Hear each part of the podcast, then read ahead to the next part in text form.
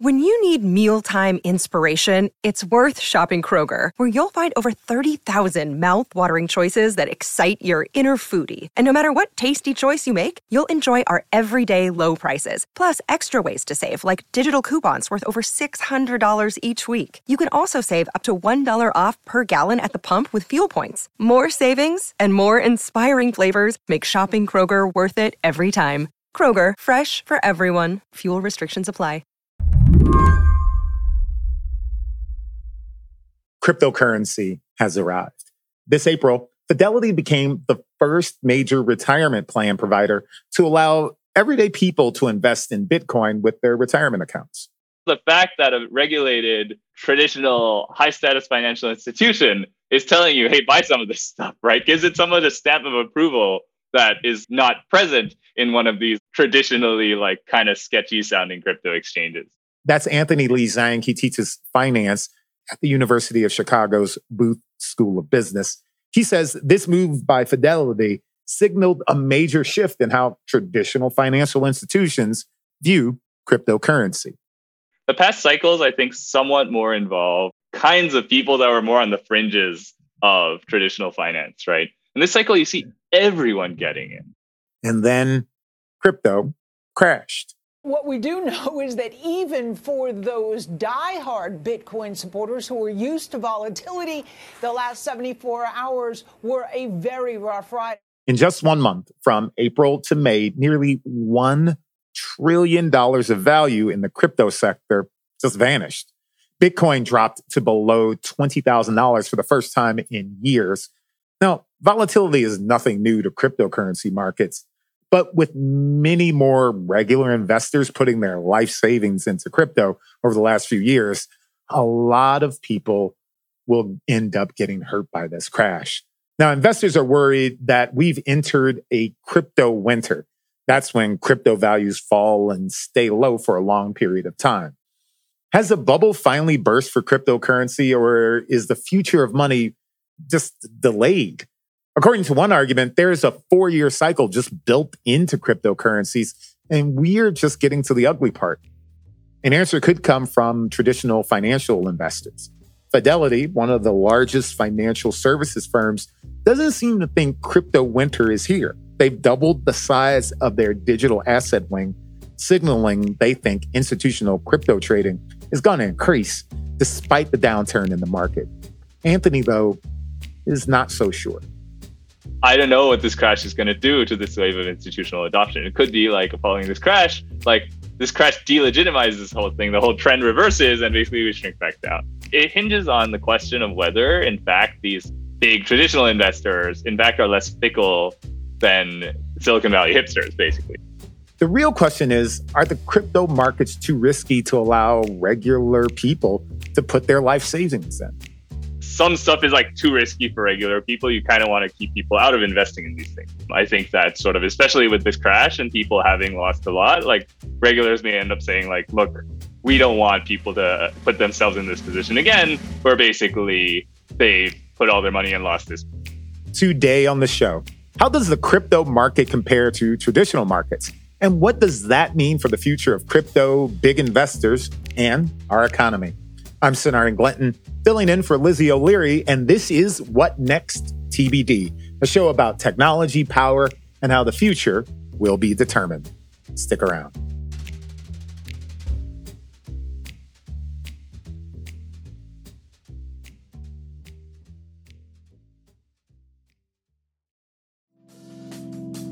Reboot your credit card with Apple Card, the only credit card designed for iPhone.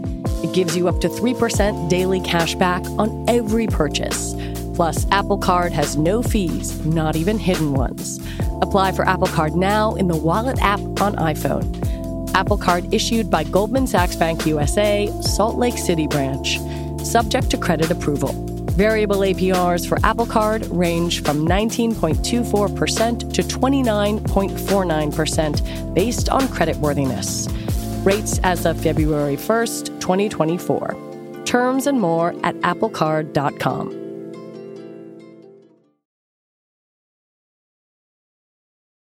It's gotten a lot easier to invest in crypto, and its share of the investment market has grown. But just how much of the market is tied up in crypto?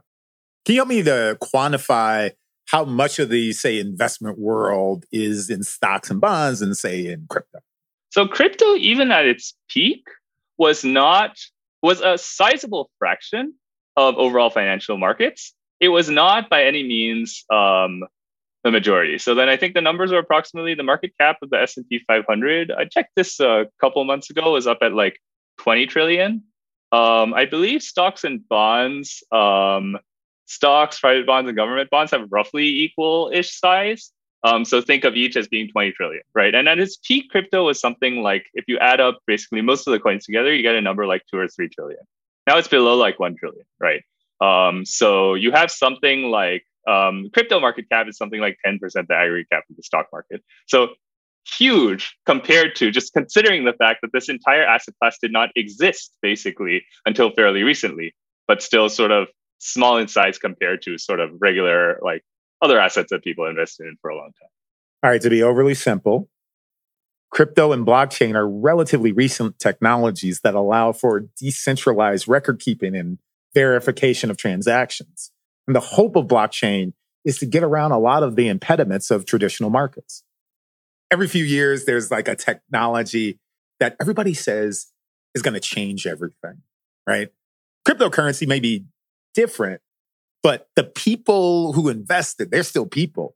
So what I'm wondering is, how is the crypto market different from, say, the regular market when it comes to how people say respond to it? everyone has slightly different views on this. I think like I have a particular view on what crypto enables, which is that sort of crypto fundamentally, crypto and blockchain technologies are in a sense substitutes for, in fact, lawyers. And then so my core thesis about what the core contribution of blockchains are is that basically in the past, if you wanted to write a contract, right, you would write a piece of paper and you would write basically like, I promise, um, I promise uh, Sonario to basically give you like say twenty dollars um, in like a month or something like that, right? I think there's a real difference in this technology in that it lets us, it lets people in the world who previously didn't have access to basically promise enforcement technologies to write promises. All of finance fundamentally consists of promises. What blockchain does is it changes the technology for promise enforcement, and that makes a real difference in finance. Like, I do think this technology really has something to it that's different. Now, I think like if you look at the market, I don't think the market totally shares my views. So you sort of see in every tech wave, I totally agree with what you said, that this speculative mania arises where everyone thinks this technology sort of is going to be revolutionary. The vast majority of people have no real clue what the revolution actually is, right? And then the sentiment that this is going to change the world, I have no idea how, but I want some part of it, leads to this mania of people just like assuming that the answer is known by someone else, right? When I was doing research about this, I found the panic of 1819, 1837, 1857. These are all market crashes back when stocks and futures markets were new. And history has a whole list of things that get hyped and hyped. And then the hype sort of ends. And we do what comes most natural. We're humans and humans panic. No, exactly. And I think the hype cycles are funny. And you get the sense it's like, I'm looking at this I'm not totally sure what everyone's excited about, but everyone else is so excited. There must be something there. And you kind of have this confirmation bias effect of wanting to see something there. It's actually quite similar, I think, to the 01 tech bubble, where basically sort of everyone was excited about tech.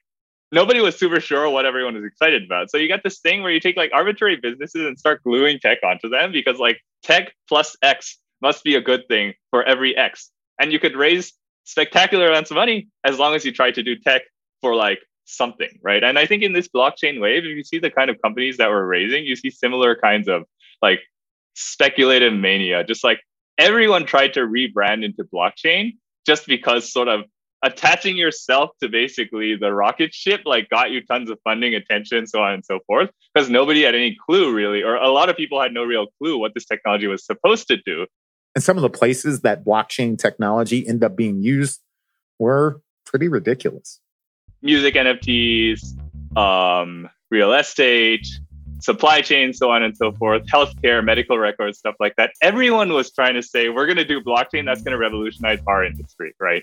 I won't like say in particular which of these I think work and which of these don't, but a couple of these I'm like, I from my knowledge of the tech, I'm pretty confident blockchain has no relevant application to this particular stream of work, right? But I think it's very similar to the 01 tech bubble in the sense that there, there was a huge amount of mania, a ton of money wanted in, and nobody really had a great, like a lot of the money didn't really have a great sense what the tech was, what was special about it, and what applications of it made sense and what didn't, I think.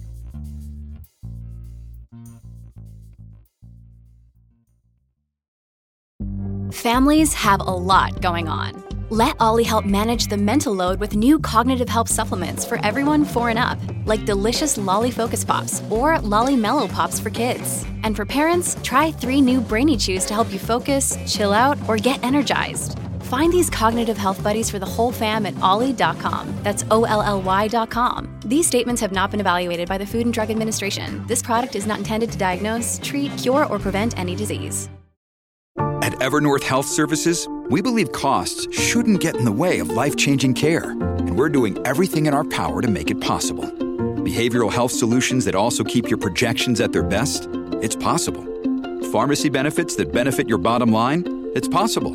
Complex specialty care that cares about your ROI? It's possible. Because we're already doing it. All while saving businesses billions. That's Wonder made possible. Learn more at evernorth.com/wonder.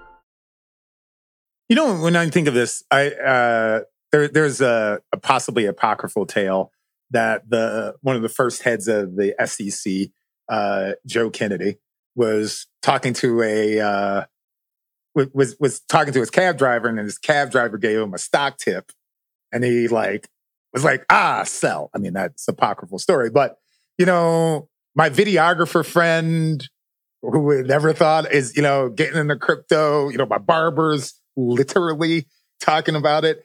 Um, the, the, the investor in crypto is different from the say middle aged guy at Fidelity or Edward Jones or one of those places. I'm wondering how the nature of the difference between the investor, how does that affect, you know, the marketplace and what it does? I think like crypto, precisely because there were no barriers to access, precisely because it was so easy to just go in and buy this stuff, right? Like a lot of it, anecdotally, it seems like a lot. Yeah, I mean, as you say, like you talk to sort of, I mean, like sort of people you run into, people driving Ubers, your barbers, so on. All of them know about this stuff to varying degrees. Some of them are running simple strategies, just buying Bitcoin and stuff. Some of them are running like pretty complicated, so kind of yield farming and so on strategies, right? And so the thing is, I think you can think of it as like 08 with these like super complicated, actually risky but non-transparent things. But anyone could buy the MBSs, not just institutions. And the layers of protection between you and the risky investments is even like cut smaller, precisely because crypto was so effective at disintermediating all the layers of like funds and pensions and whatever that usually invest in those assets on your behalf. So I think that's kind of a difference at like why it went this way. I wonder if the recent crypto crash will scare off investors who are less risk averse? Like, will we see people back away from crypto? It, it feels to me like we're going to get less of this, at least for a bit of time going forwards. What lesson would you have learned from the past two years of investing, right? Just by watching the markets, right? Like the lesson you would have learned is like the more risk you take, the more you get. For the past, I mean, ignoring the past year, but basically from like COVID onwards, markets just like went one direction. Every trade that should have not have worked worked, right? You like buy tech stocks, they like go up like crazy. You buy GameStop when like the fundamentals really don't seem to justify it, goes up like crazy, right? So the, the lesson you learn from all this is basically that sort of in the short run, like everything that shouldn't work is working, right? I think you have market conditions that really explain like why so many people get into this belief that basically the old guys are wrong. The way to win is to sort of take ridiculously risky bets. It was very difficult to teach my class in these times because I would basically tell my class, like, look, you got to ignore everything that happened in the past year when we talk about this class, right? Because none of this advice works in the past year. Everything which is like really should not work is working spectacularly well over the past year.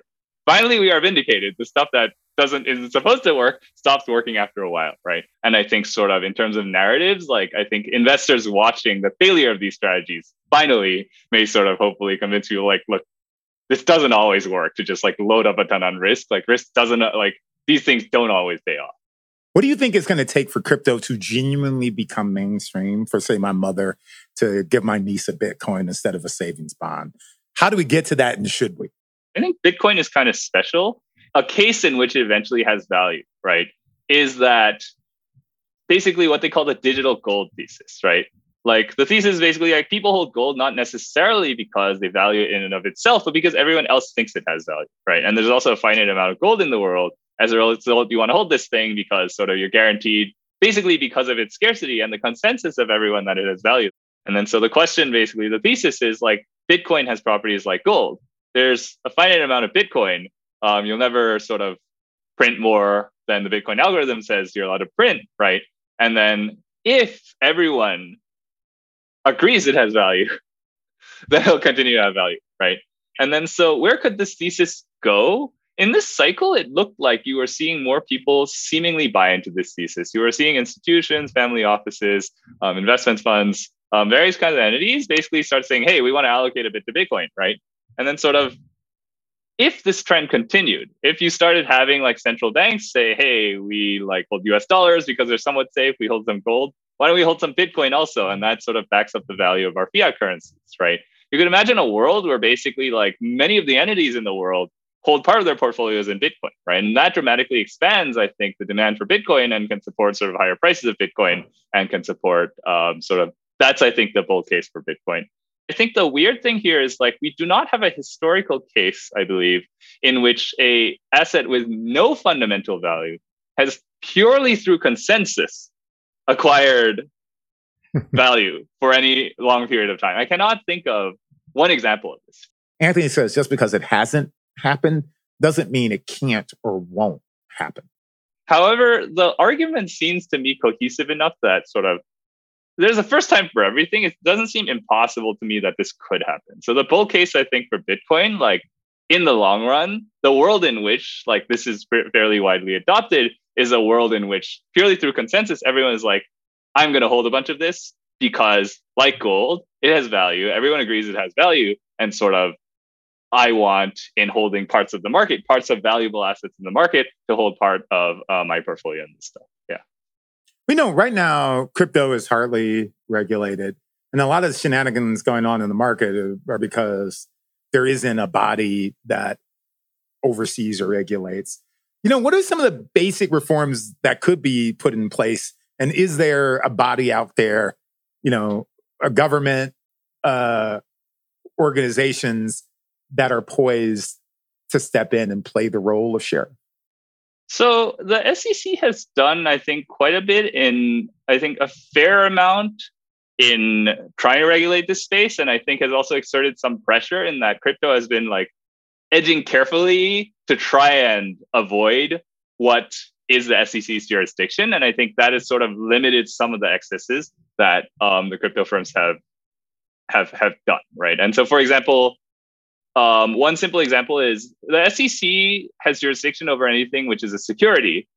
Crypto firms have basically been very reluctant to print tokens that have cash flow rights, um, basically because of the fact that this, they believe, puts them under jurisdiction of the SEC. So that's like one example of basically there is regulatory pressure being exerted on crypto firms. And the SEC has done a bunch in basically going after crypto firms in basically like requesting information. So I think there is some regulation going on. I think that like one barrier here is that crypto has moved this so fast, I think is one thing that it's like regulators, I think, took some time to just understand what was even going on here. You know, I know a lot of middle aged, you know, financial advisors and planners, and I know they don't fully understand crypto. And you seem to be saying that as the average finance guy or gal comes to understand the markets, regulators are going to see where the holes are and create regulations that work, like what happened after the 29 stock market crash that gave us the SEC and other regulations. I think like regulators unfortunately do a lot of learning from hindsight and they're going to do some of that I think here. They'll regulate it when they fully understand it. Better too late than never, I guess, right? So thank you for taking the time to talk to me. I really appreciate it. Yeah, no, thanks a lot for having me on. Anthony Lee Zhang is an assistant professor of finance at the University of Chicago's Booth School of Business. Well, that is it for the show today. TBD is produced by Evan Campbell. Our show is edited by Jonathan Fisher. Joanne Levine is the executive producer for What Next. Alicia Montgomery is vice president of audio for Slate. TBD is part of the larger What Next family. TBD is also a part of Future Tense, a partnership of Slate, Arizona State University, and New America. I'm Sonarian Glinton, filling in for Lizzie O'Leary. Thank you for listening.